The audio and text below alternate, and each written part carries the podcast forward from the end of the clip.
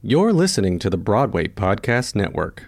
This podcast is sponsored by Cloud Optimizer. As a business owner or IT manager, are your cloud investment costs going up and you don't know why? It's time for Cloud Optimizer. As you migrate your business to the cloud, what you're spending and why you're spending it can get a little hazy. But Cloud Optimizer clears up the mystery and puts the cloud to work for you. Cloud Optimizer starts by analyzing usage patterns, right sizing resources, leveraging discounts you may not be aware of, implementing automation, and much more. And by reducing unnecessary expenses and maximizing performance, Cloud Optimizer guarantees you a savings of five times what you spend for their service. As you utilize cloud based services more and more, you don't have to lose sight or control of your spend. You can stay agile, streamline your costs, and optimize your performance, plus save significant money with Cloud Optimizer. Make the cloud work for you with Cloud Optimizer. Get a free assessment and find out how much you can save by going to cloudoptimizer.com. Go to cloudoptimizer.com for your free assessment. That's cloudoptimizer.com. This is Stuck. Not just any Stuck, season three Stuck. And as you know by now, I'm Rachelle Pereira from Equilibrium, the book. And I'm Damian Bazadona from Situation, the gut. This season, we've partnered with our friends at Cynopsis, the leading news source for anyone in the media and entertainment business. And this is an ideal partnership for us because they're asking millennials and Gen Zers about unique situations in the workplace that have them stuck. And we know that this is a group that has many burning questions, so we're super excited to tackle these issues head on. You guys know the rules by now. Our producers, Katie, Peter, and Stephanie, will read your questions to us here in the studio, and we only have five minutes to think about it before weighing in. Per usual, our responses are not edited or researched, they're instinctual and based on our experiences alone. So let's get started. We heard from Carina, who recently started a job at a really fast paced consultancy. She's stuck because she's really desperate to do a great job. Um, but she's getting really mixed messages from her boss. Every time she feels like she's getting into a rhythm, like she's getting into a flow with her work, her boss asks her to respond to an email immediately. And so then that like throws her off. It throws off her confidence. It throws off her concentration on what she was doing. And she's really uncomfortable pushing back because it's such an early stage for her in terms of her career. She doesn't have that confidence yet. Um, but she's really hearing two messages one, stay in a task and work through your priority list. And then two, respond to clients immediately. She wants to know is it possible to say something to her boss without seeming incompetent? And the, the other piece that was really sweet and endearing, she loves her boss. She thinks she's everything. And, and so she really wants to be like her too. Well, that's nice. I love to get questions like that. Yeah, that is nice. You love your boss? I mean, come on. Yeah, it was like, it, it was really, it wasn't like a complaining. It was just like, I, how? Yeah. But it's like a double bind, right? It's like, how do I work through my priorities in this thoughtful way? And I'm always online and responding to people. Yeah, How long has uh, she been there? she's really new, like two months. Okay. And um, Did you say Gen Z? Yeah, Okay.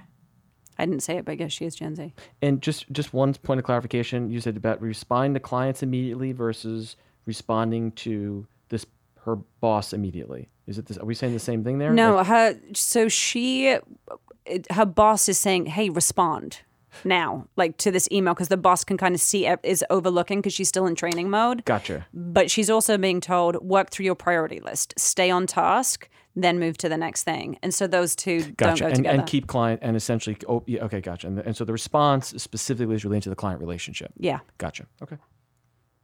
Cool. Mm-hmm. Season three of Stuck is brought to you in partnership with Cynopsis, the leading news source for all things media and entertainment. So, Damian, give me the lowdown.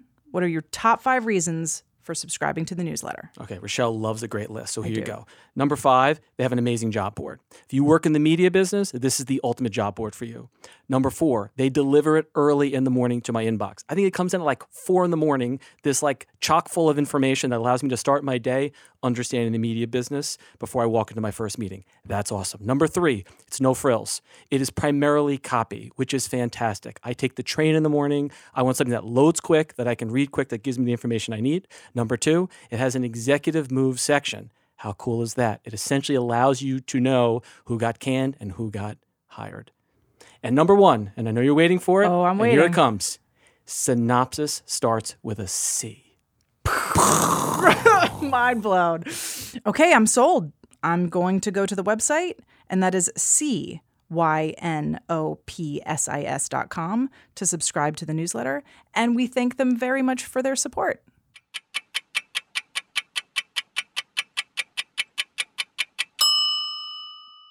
I think that the work around uh, flow state and how to get into flow state and how to stay into flow state, stay in that state, I think is really, really interesting stuff. Lots of uh, cool studies emerging from the field of neuroscience around like how does your brain get into that zone, and I think that Carina is absolutely right that when she is in that flow state and she's being disrupted, um, that that is um, really going to have a negative impact on her efficiency. So she's right about the way that it feels because the science also backs that up. Yeah. Um, I appreciate that it's also difficult, especially when you're brand new. Um, and your boss is saying, "Hey, keep responding to those emails." Like how to navigate that conversation, but the requirement, or, you know, the, her drive, her driver around this is like spot on. And this is an issue with pretty much every career in some way, shape, or form. This is very common. Like in our company, if you're a developer or you're a programmer or something like that, the ability to sit and focus on a set of tasks without being distracted by the uh, unplanned is enormously beneficial, right? You'd just be way more effective, and being able to navigate the noise um, is is hard. And so sometimes you try to say, how do we create boundaries? The, the challenging part is the art of the client relationship. And um, I can relate uh, very specifically to the idea of the response, the quick response, the I got it. Because there's nothing worse than when someone sends you a note and you're just wondering, did they get it? Did it sit in the junk mailbox? You know, and uh, and I understand that could sound like a paranoid thing, but it's just there's something about like, got it. And I she listen, she's been there two months, and uh, her boss, which is fantastic that she likes and seems like has a great relationship with. This is all about rhythm and it's about rhythm and expectations of of uh, I think that managing the client relationship is the headwind out of all these things. It seems like she's not having a problem with the tasks that are being outlined. It's not like she's calling saying I don't think I should be doing emailing and saying I don't think I should have these tasks to do. She's saying the thing getting in the way is the client relationship, and the client relationship, as far as I'm concerned, the way that that is managed is a hugely subjective, is hugely subjective art form of mm-hmm. how we mm-hmm. do it. I've seen some that can manage it um, with a phone call, one phone call, and keep someone happy for a week. I've seen some that do it in different ways, and email, email is their vehicle. Um, so uh, to me, I'm like part of it is I think one way is just is to begin to converse with her boss more specifically around the art of the client relationship and his or her views uh, towards doing that. Um, right? I think that that's where that's where I think I would start uh, because it, it is that's the thing you can't control. We see this is this is very common in our own company. I you know it's so funny that you're, and I and I see why your brain would go there right away because yes she does need to have a conversation around what are the response times that are reasonable for clients so that she's able to know that and stay within that. And of course, it's subjective and it depends on the client and depends on what their needs are and lots of nuance to that. That's why it's called an art, right? Yeah, I would put the, the asterisk to that though. It's not necessarily to clarify the response time. It's just trying to have a deeper understanding of what makes a good client relationship in that business. That's that's what I'm driving at because it, it's not. I was if you look at the lens of like what is it cost, quality, speed to get two out of the three. There's a there's a cost for going fast do you know what I mean? And yeah. there's a cost for waiting to get the right message.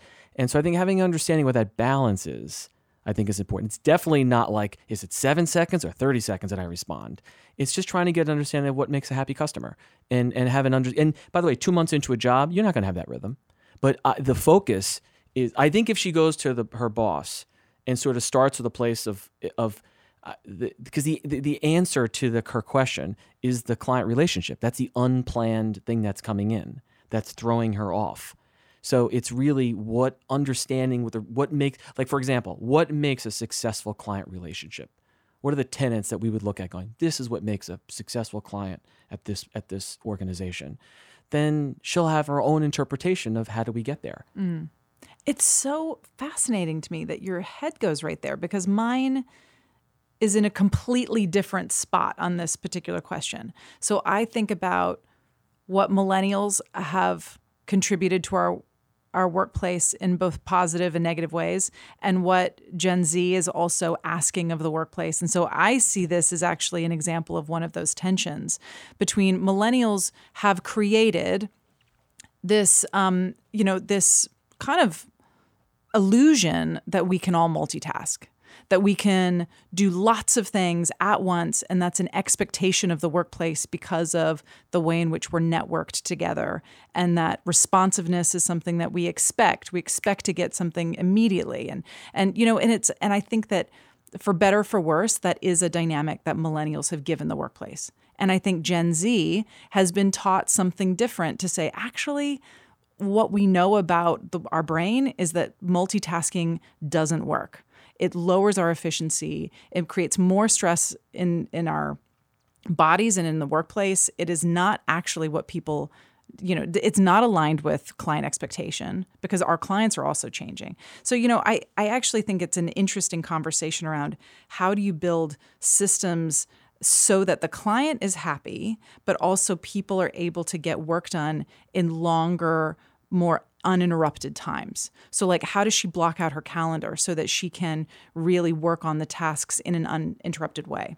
Yeah. Can you have like an on, you know, sort of like a an on on call person that like all of the client stuff would go to if she's in one of those blocks of time, so that the client is getting a response or a holding message or you know, like what are the ways that the workplace can be efficient but also recognize people need quiet time to be able to do their best work. I agree. I think we're saying the same thing. I, I completely agree. And, and I think part of the point is she's been there two months to figure out yeah. how can you get there. You know what I mean? Like, because I, I, I agree. Like, so for example, if you want to, if you, uh, uh, putting on a client hat, a client has issue, business issues and you're paid to solve them that's all that's all that matters right? That's how they view it. So the question is when we say to a client here's how we would like to work together. Here's you get the most out of us. By do by communicating with us in this way here's how you're going to benefit right? Like always forcing back to the client to the client benefit is just the way the professional services firms are designed. And you're protecting your employee. You're doing a whole bunch of different things within that in the right way. Um, but yeah i think i just think anyone too much the everyone's expectations of how they manage a client is different. Some people act paranoid and they drop everything when the client calls. Some are patient. Um, but I think you got to get on alignment. I just, it, I'm assuming that, like, um, well, I would say the, the health of any business is the health of their employees and the health of their client relationships. Yeah. So this is just all this is is a balance of expectations of that. Yeah. Um, and again, the cool thing is she likes her boss. So I, to me, I'm like, this is just this is the the the the management of the unpredictable is just what needs to be defined. Yeah. The, the guardrails. How are we talking about that? I, so to me, this is relatively straightforward. Yeah.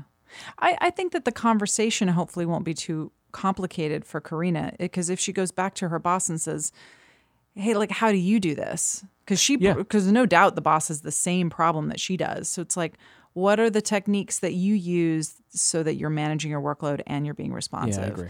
And so it, that it's more of like a teaching moment versus a these are the things that I need in the workplace to be productive, I which it's too early to agree. have that, right? Mm-hmm. But you know, I think also, you know, I've worked with clients before who say we have to respond to our clients within 30 minutes because if our clients don't get a response in 30 minutes, like this will happen and this will happen and all of these like terrible things will happen and I just call like bullshit on that. Yeah. You know, like I just don't believe it.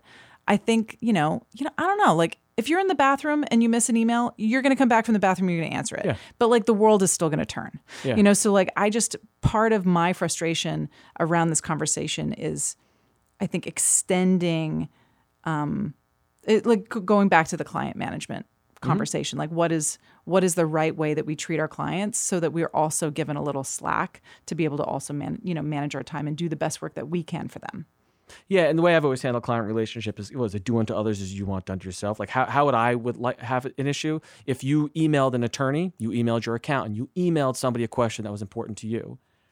It's always nice to hear, got it. I don't need the answer. I will get back to you. Great, that's all I need to know you will get back to me. And then get back to me. Like we talked about. it. Like this is one, you know, I'll get back to you on this date. Yeah, Or whatever that is. acknowledgement. Acknowl- acknowledgement. I think that's a big one. And I think that the idea of the client relationships and the idea of acknow- management of that, acknowledgement is very far underrated because we go, well, we'll get to you. Like, what are you being so worried about? I think acknowledgement is way bigger than people realize in that client relationship. And so, and it gets lost. Somewhere it gets in the mix there. What, you want me to drop everything? It's like, no, just saying, I hear you. Um, that's a very human response that people like to get. So, Yeah.